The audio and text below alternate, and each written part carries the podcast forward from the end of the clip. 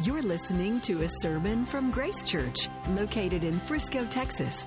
Get to know Grace Church better by visiting our website at www.gracechurchfrisco.org. Today's speaker is Pastor Craig Cabaniss. Well, it's wonderful to be together. Uh, thanks for being here this morning.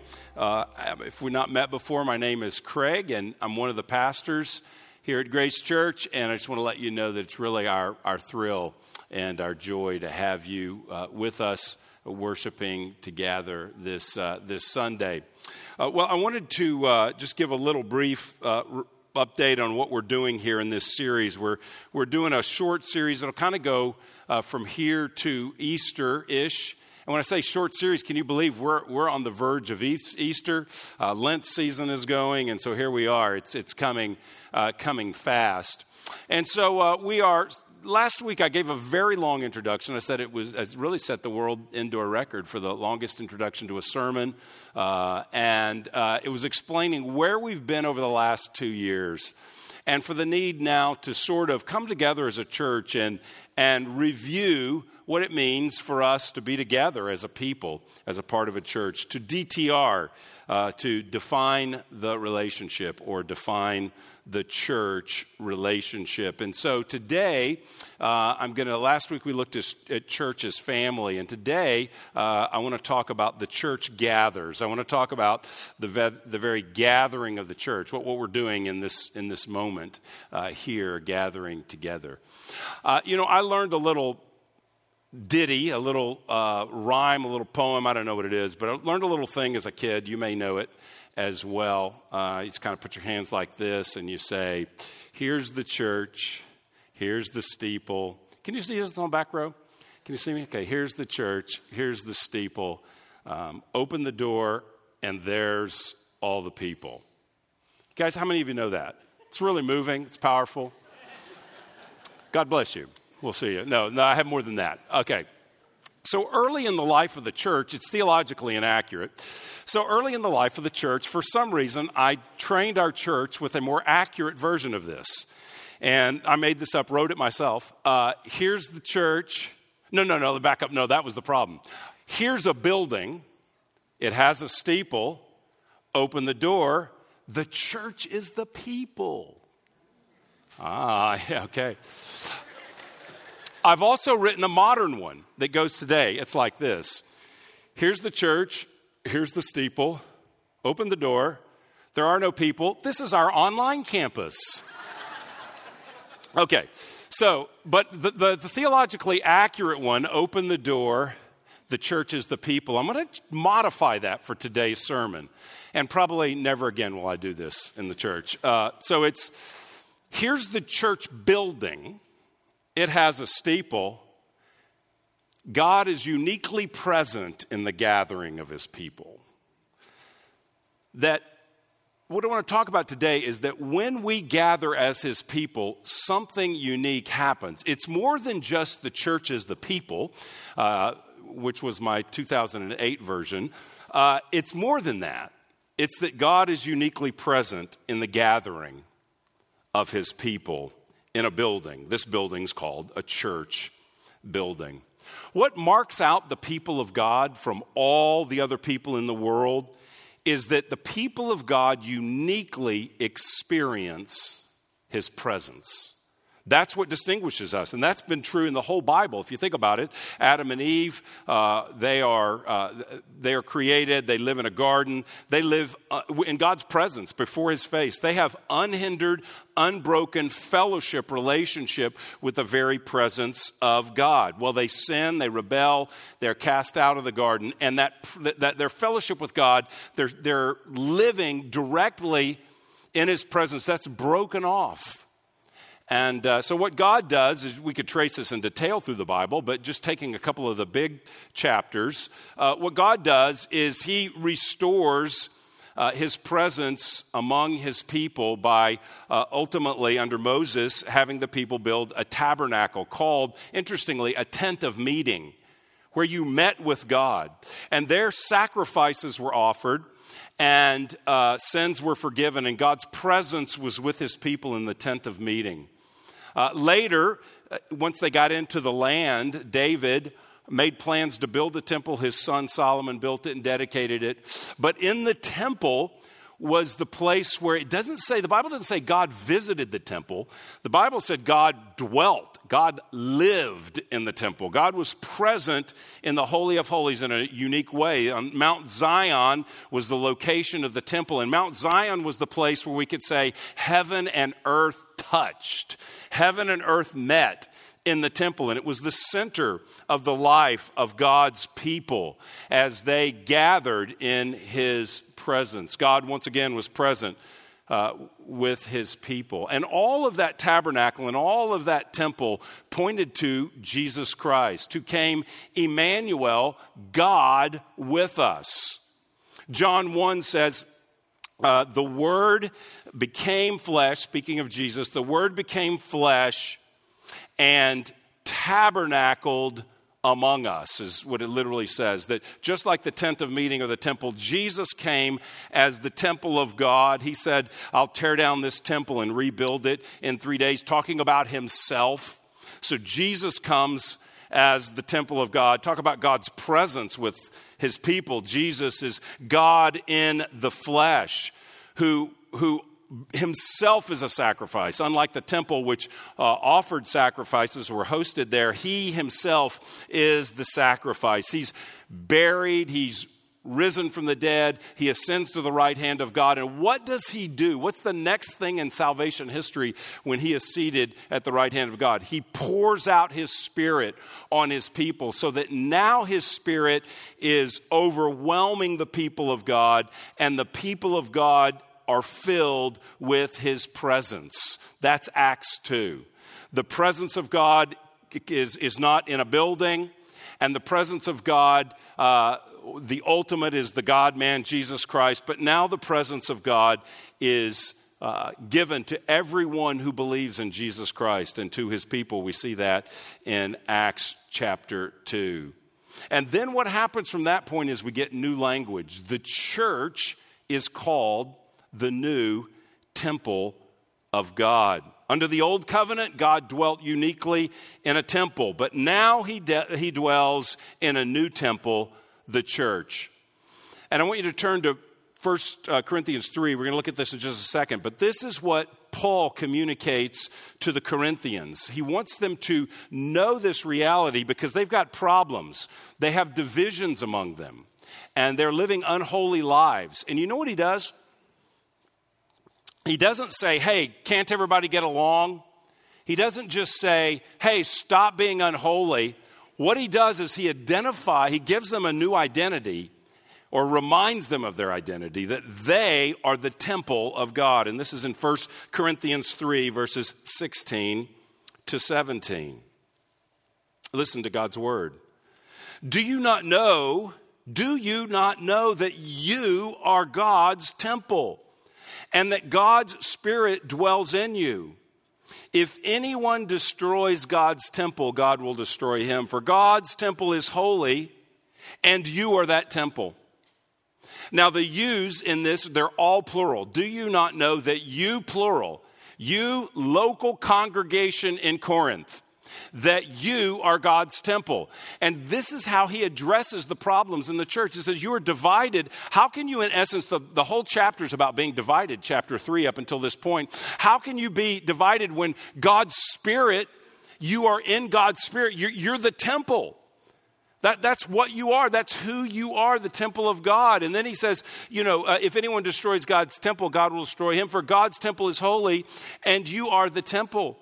So rather than saying, straighten up, everybody, stop sinning, he says, look, you guys get together. You're the very presence of God in your midst. It's incongruous to be unholy, it's incongruous to be divided. You are the dwelling place of God. It's astounding to think about this. He's saying to a really messed up church, arguably the messed up, most messed up church at least they have the most scandalous sins of any church in the New Testament. And he's saying to them, You, plural, are the temple. And the word he uses for temple here, it's not the word for the temple grounds. There was a word for the broader temple grounds. The word he uses is for the sanctuary. the very dwelling place of God. You together are the place where God dwells. Paul's making a theological point here that just as God was uniquely present in the temple, now he is uniquely present in your gathering. Now, I know right there he doesn't use the word gathering, but it's throughout the book. The whole, the whole book is largely about what happens when they gather. So here, the chapter is about divisions, but if we look at chapter 11, you'll see that he says, When you come together, when you assemble, I hear there are divisions among you. The divisions played out when they gathered. And so he's saying, You that you are the temple, and when you come together as the new temple, there's divisions. In chapter 14, he says that if an unbeliever walks in the room and one of you prophesies, that person's heart will be opened and that person will say, What? Surely God is in this place. The place wasn't the building, the place was the people because God is uniquely present among the people when they gather. So he says, if someone on the outside comes in and hears you speak the, a prophetic word, they will know that God is present. God's presence is the factor that distinguishes the church as his people. When we gather, he is present. So, when we talk about DTR in the series defining the relationship, the church, here's the relationship the church gathers as the temple, people of his presence, where God dwells uniquely. Now, maybe you think, well, wait a minute, isn't God present everywhere? Well, the Bible kind of talks about three uh, levels of God's presence, we might say. So the Bible teaches that God is present everywhere. Theologians call that the omnipresence. That God is omnipresent, that He is everywhere uh, at once. So Psalm 139 makes that point. Where can I flee from your spirit? Where can I flee from your presence? Psalm 139 is this list of I could go here, I could go there. Even if there are no people around, you are there. So there is a sense of the universal omnipresence of God. A second level is God dwells in the individual believer. Uh, Romans 8 says this that we, uh, that, that, we, Romans 8 9 says that we, uh, you, you can't even be a Christian if you don't have the Spirit of God, it says. Paul writes. So we have the Spirit of God. In this book, 1 Corinthians, in chapter 6, he's going to say, Your body is the temple of the Holy Spirit. So he makes the point that we individually have the Spirit of God. That's, that's what it means to be a Christian, that we're united with Christ and we are indwelt by His Spirit. So God is everywhere, we could say that. His presence is everywhere. His presence is in the believer. But what he's talking about here is level three, another level, that God dwells uniquely among his people. We find this throughout the New Testament that he is uh, building a people that are his temple. Ephesians 2 actually says that. You are 222 says you are being built together as a dwelling place for God. Christian church, he's writing to a local church, the Ephesian church. You're being built together as a temple for God. Or 1 Peter 2, he says, We are living stones being built one upon the other. So when we say that we are the temple, we're saying that He is present in us corporately. And, and ultimately, we're saying that something happens in our gathering. Now, here's a really important point. When we hear the word church, we can, uh, we can think all kinds of things. Sometimes we can think building, and hopefully I've uh, you know, crushed that uh, forever with my little church steeple deal. Uh, we can think building and that that's the church. And so most of us know it's the people of God. Uh, and that is true. The people of God are the church. There's the universal church, all believers for all times and all places. And then there is the local church, uh, the gathering of the people of God. Um, but the word church in the New Testament has really uh, carries the idea of the assembly the gathering of God's people. The church, it, certainly means more than gathering, but it does not mean any less than gathering. That is at its root. In a, in a new, well, I guess it's new, a couple years old maybe, uh, newer book called Analog Church, Pastor Jay Kim writes the following. This is helpful. Ecclesia, that's the Greek word for church in the New Testament. Ecclesia, or church in a biblical sense, is almost always a group of people who gathered regularly to worship, share their lives with one another, and learn and live out the way of Jesus together. The word itself is a compound of two Greek words, meaning called, that's the root word, called, kaleo, and from or out of, ek. So you can see that ek is the beginning, and then klesia is, is, comes from kaleo. So it means to be called out from or to be called out of. In broader terms, the word was understood to mean an assembly or gathering of citizens called out from their homes into some public space. So this word was used to, uh, was used a Greek word that was used in this time in the first century, and it referred to people being called out and assembled together. And that's who we are as the church. We are called out of death and assembled together in life. We're called out of darkness and brought into light. We are called out of the flesh, brought into the spirit. We can look at a lot of different ways about that. But the idea of assembly is baked into the Greek word for church. It doesn't mean building, it doesn't just generically mean people. It means those who are called out from something and assembled as a people. That's what the word means. Similarly, in a newer book called Rediscover Church, Jonathan Leeman writes the following Sometimes people like to say that a church is a people and not a place. It's slightly more accurate to say that a church is a people assembled in a place. Regularly assembling or gathering makes a church a church. This doesn't mean a church stops being a church when the people aren't gathered any more than a soccer team stops being a team when the members aren't playing. The point is, regularly gathering together is necessary for a church to be a church, just like a team has to gather to play in order to be a team. He goes on to say after that spiritual things happen when Christians stand elbow to elbow breathe the same air, join our voices in song, hear the same sermon, and partake of the one bread, which is a phrase from 1 Corinthians 10 17.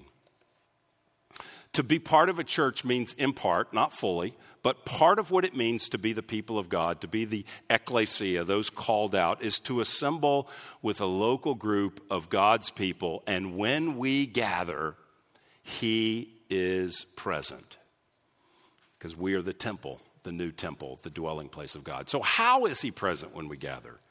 Well, there's a lot we could say about that. Um, he's present in our singing, he, he dwells in our praises, He's present as we pray together as the people of God. Uh, he's present through the exercise of spiritual gifts. I read 1 Corinthians 14. Someone prophesies, unbeliever walks in, surely God is in this place. That actually people would be aware of his presence through the exercise of spiritual gifts. He's present in our fellowship. We share together.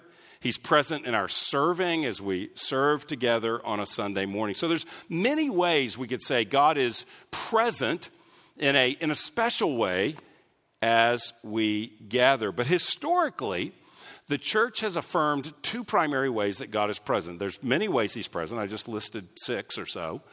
But two primary ways the church has said, and, and this was, I don't know when this was first sort of historically affirmed, but in the Reformation, um, uh, under Martin Luther, the Lutheran, what became to be called the Lutheran Church, the people who were following his teaching, uh, ultimately made a confession of faith, a statement of how they distinguished their doctrine from that of the Roman Catholic Church. And so, very early in the Reformation, the Augsburg Confession was written. And this is what the Augsburg Confession says this is a historical statement. The church is the assembly of saints in which the gospel is taught purely and the sacraments are administered rightly. That definition has held for centuries now, where many churches would say, we could say a lot more about the church, but at a base level, uh, church is the gathering of people, the assembly of people for word and sacrament. Sacrament meaning baptism, water baptism, and communion. It's a, that God is present with us through spoken word, taught the Bible, His word, taught word, and He is present with us through physical elements like water, um, bread, and wine as we gather. So I want to talk about those two things as an application. So if we're the temple, God is present among us. We're the called out ones. Called to assemble is what the word, the Greek word that was used at the time indicates. If that's who we are, and if we could say he's present in a lot of ways, but we can't equally give time to six ways this morning, let's give a little bit of time to talk about the fact that God is present through the declaration of his word, and God is present through sacraments. I'm, I'm going to particularly talk about the Lord's Supper. I'll reference baptism, but particularly talk about the Lord's Supper. First of all, God is present through the preaching of his word. Let's look at uh, 2 Timothy, 2 Timothy 3. In 2 Timothy 3, Paul is giving a charge to Timothy, and he, and he starts here with uh, talking about the Bible. This is what he says in 2 Timothy 3.16. All scripture is breathed out by God and profitable for teaching, for reproof, for correction, and for training in righteousness, that the man of God may be complete, equipped for every good work. I charge you in the presence of God and of Christ Jesus, who is to judge the living and the dead, and by his appearing and his kingdom, preach the word. Be ready in season and out of season. Reprove, rebuke, and exhort with complete patience and teaching.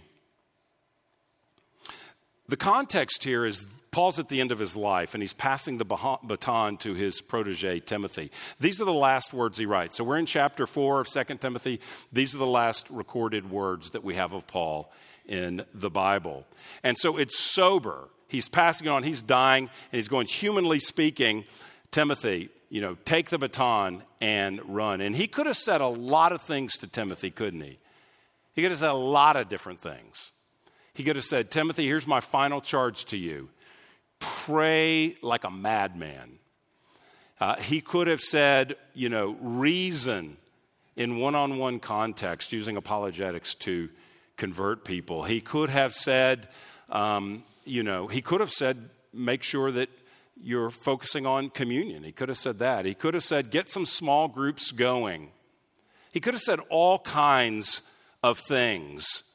But what he tells Timothy is he starts with the scripture. And in verse 16, he says, All scripture is breathed out by God. He's reminding Timothy, hey, I'm, I'm leaving now. My race is done, but I want you to remember the word of God is breathed out. It is the very word, it is the very truth of God Himself. That's the scripture. Now, in the scripture, God uses human authors.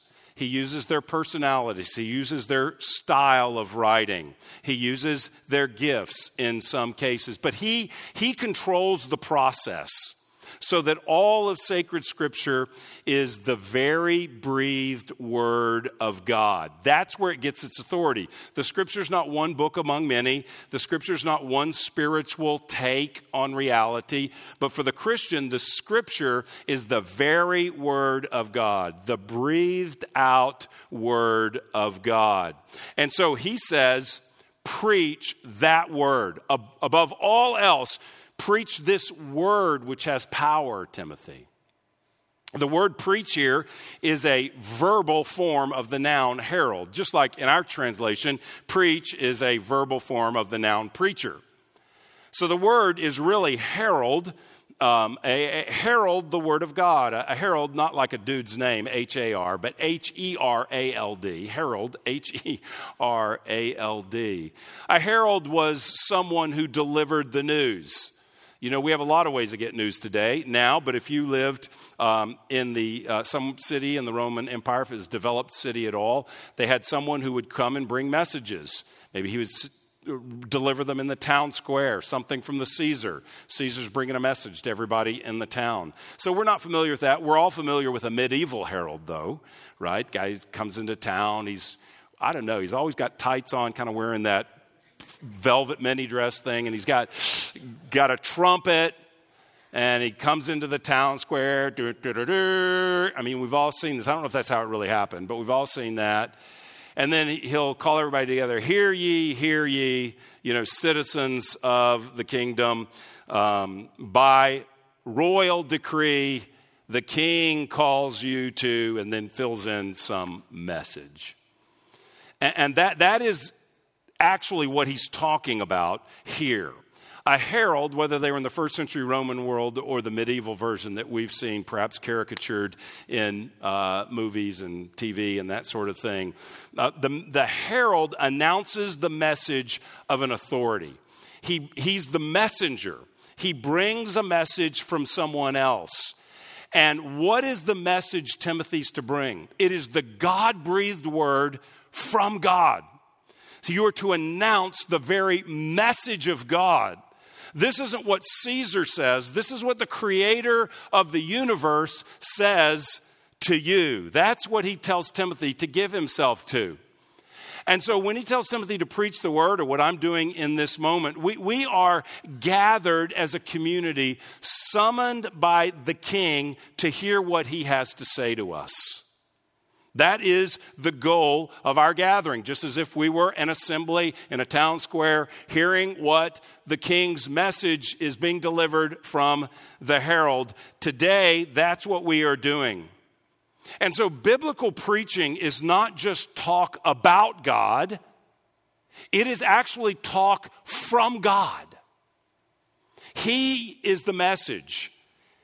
He gives us the God breathed out world, word. He has a herald delivered that to us. And so we hear his word and we receive it from the scripture. We receive the scripture as his word. This is what Paul tells the Thessalonians. He says, We thank God constantly that when you received the word of God, which you heard from us, you accepted it not as the word of men, but as it really is the word of God, which is at work in you believers. Paul says, Hey, here's, here's how we commend you, Thessalonians.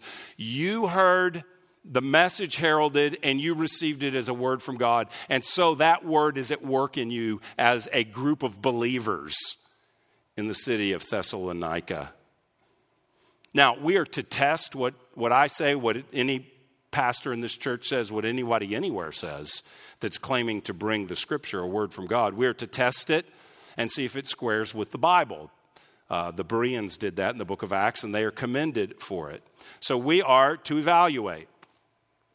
But we are to come expecting to encounter the presence of the living God because He's here and He's speaking. God has something to say to His people when we gather.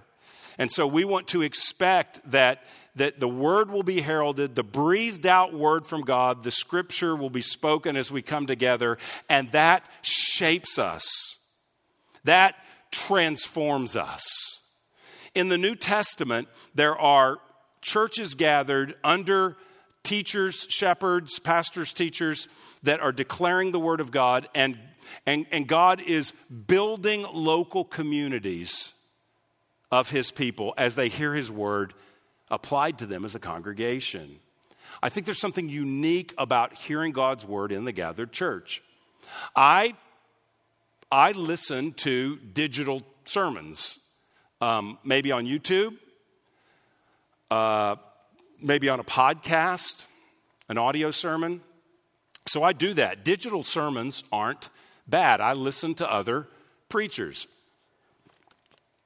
and hear, learn other things. And digital sermons, they inform.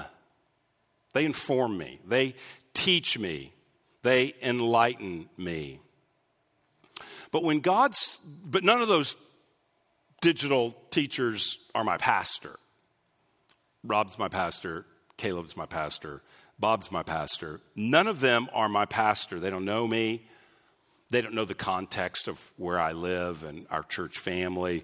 I'm just being informed and taught. Digital sermons are very helpful, can be valuable that way. But when God speaks to a congregation through a shepherd herald, a shepherd that comes from our midst, and we respond to what we are here, we're not, mere, we're not merely being informed, we're being transformed as a community. God speaks to specific contexts, specific needs in a specific body. Pastors aren't just delivering generic messages to go all over the internet to generically touch all kinds of people. No, sermons are delivered. I mean, there are conferences and stuff like that, nothing wrong with that. But sermons are delivered in the context of real people where the people teaching are among the congregation and know the congregation and know what the needs of and know what God's saying in this season to emphasize from His Word to the people of God. Where there can also be pushback and adjustment to that speaker, and that speaker can even be shaped in the com- in the. Uh, I get I get input. Uh, on my sermons at various times, and, and that shapes me, that shapes whoever speaks here. And so there is this transforming work happening among the people of God. When we gather, He is speaking to us as a people to apply His scripture into our lives, to transform us and move us together into maturity. Are you expecting to hear God speak to you when we gather like that? Do you listen actively expecting him to say something to you, and beyond that, something to us. I'm not saying when a particular application or rebuke is made from Scripture, you're thinking, man, I hope so and so heard that. I'm not talking about listen to us that way. Uh, listening for our own heart, but listening to how do we put this into action together? How do I encourage my brother or sister in the church from the word we heard from the Scripture to apply that together?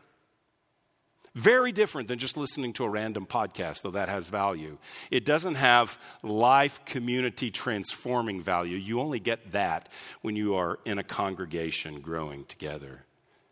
How could you come better prepared to hear God's word? Our normal practice is to teach through books of the Bible. We're in a different series right now for a short window. But uh, I recently had someone as soon as we finished Ephesians, there was a member of the church that texted me and said, Where are we going next? Because I want to be ready. So this person told me throughout Ephesians, I was going through John Stott's commentary on Ephesians. So I came, I studied the passage uh, from a reliable commentator so that when we gathered on Sunday, I had been in the Word and applying it. And so now we're doing, I'm saying that. This person didn't tell me that. But so now we're going to the next series. So I want to, w- w- how can I be tracking along? I thought, wow, that is somebody who's listening, learning, applying all that she could in community, trying to walk that out together. When we gather, God is present through his preached word. He is working like he was in the Thessalonians. Let's respond to him. He's also present, and this is the only other application I'm going to give this morning word and sacrament. Again, we could go a lot of places, but uh, he's also present through the Lord's Supper. Now, if that language sounds unusual to you, I, I will say we don't hold the Roman Catholic view in this church that the bread and the wine uh, actually change substance into the literal body and blood of Christ. But neither do we want to so overreact to that idea that we end up with some idea that's not in the Bible some idea that, you know what, the one place you can make sure Jesus is not present is at communion. You know, we're just going to react so strongly to that that he kind of steps out the door. We want to make sure he's not here for that part of the service. we don't want to do that. We don't want to overreact. Um, and I think if we look at the language of the New Testament, we see that when it comes to the Lord's Supper, it points us to uh, to connection, to communion, to presence, to fellowship with Him. It, it, it's a memorial, but, but more than that. I've heard used as a, red, a wedding ring as an example. You know, my wedding ring, uh, which is gold but cut off my circulation, uh, so now I have this uh, little kind of rubber thing, which I'm really happy about. But at any rate, uh, my wedding ring is a, is a symbol of my marriage. And I've heard people say the Lord's Supper is just like this. I'm not sure that's accurate. The Lord's Supper is fellowship with the Lord. This ring is not fellowship with my wife. The Lord's Supper is encountering the presence of God. I don't need, my wife's up in the class upstairs right now. I'm not encountering my wife's presence through this ring. I'll be encountering her presence when we sit together in the second service today and talk about it afterwards. So it is a reminder. You remember his death, Paul says, but, but there's something more than that. I want to point you to a text that I think makes this clear. It's the Corinthians again. 1 Corinthians 10, this is what Paul says. The cup of blessing, he's talking about communion here, is it not a participation in the blood of Christ? The bread that we break, is it not a participation in the body of Christ? Because there is one bread, we who are many are one body, for we all partake of the one bread. The word participation is translated elsewhere in the Bible as communion or fellowship. It's the word for fellowship. Is it not a fellowship with the Lord Jesus? Is it not a sharing? It's also translated sharing sometimes. When we receive communion, is there not a sharing with the Lord Jesus? Is there not a communion with Him? Is there not a fellowship with Him? Paul is saying when you eat the bread and drink the cup, you're sharing in, you're fellowshipping in, you're communing with the work of Christ. I mean, if you think about the other terms for this event, it's very much tied to fellowship.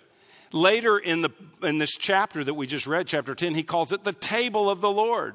In chapter 11, he calls it the Lord's Supper. There is this sense of fellowship and presence with him in communion. Fellowship, the table, the supper, they all indicate relationship, encounter. They all signify presence. When you have dinner with someone, when you have supper with someone, when you're at the table with someone, there is presence there.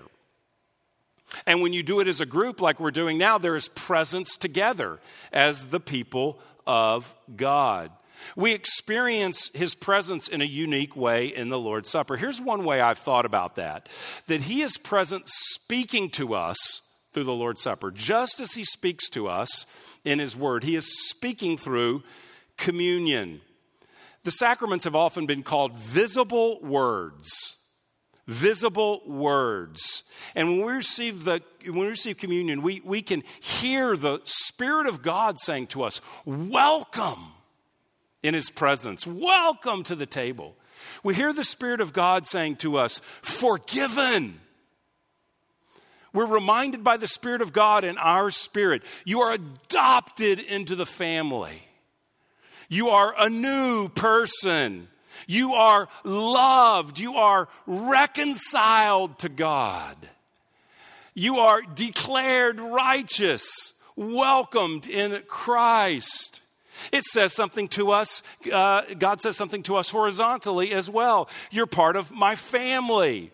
There is this dimension. You can look around the room. Uh, you know, uh, it's no surprise probably that we're going to take communion in a minute. And you'll be able to look around the room.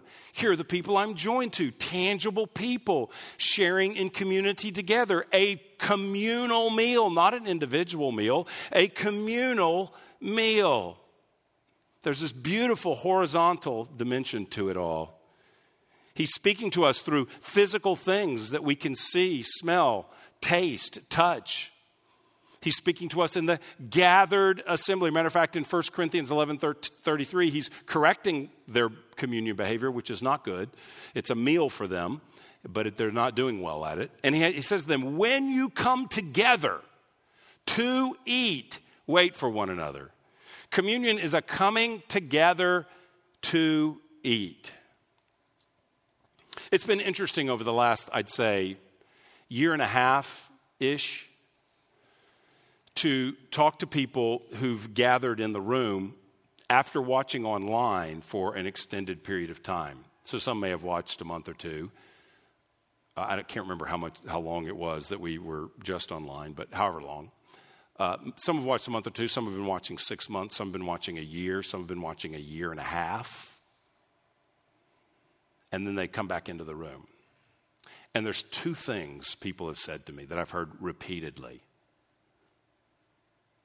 One is, you're better looking in person than on camera. No, that, nobody said that. I don't think my wife said that, but nobody said that. They said this Wow to hear the voices and singing. You know, I was watching it on this deal, and this little speaker while I'm on the Peloton. It, you know, it just wasn't quite the same. For a lot of reasons, it's not the same. But one, to hear the voices. Second thing I've heard is to receive communion with God's people. Oh, how I missed that. It's true. Maybe that's been your experience. That was my experience as soon as we came back together.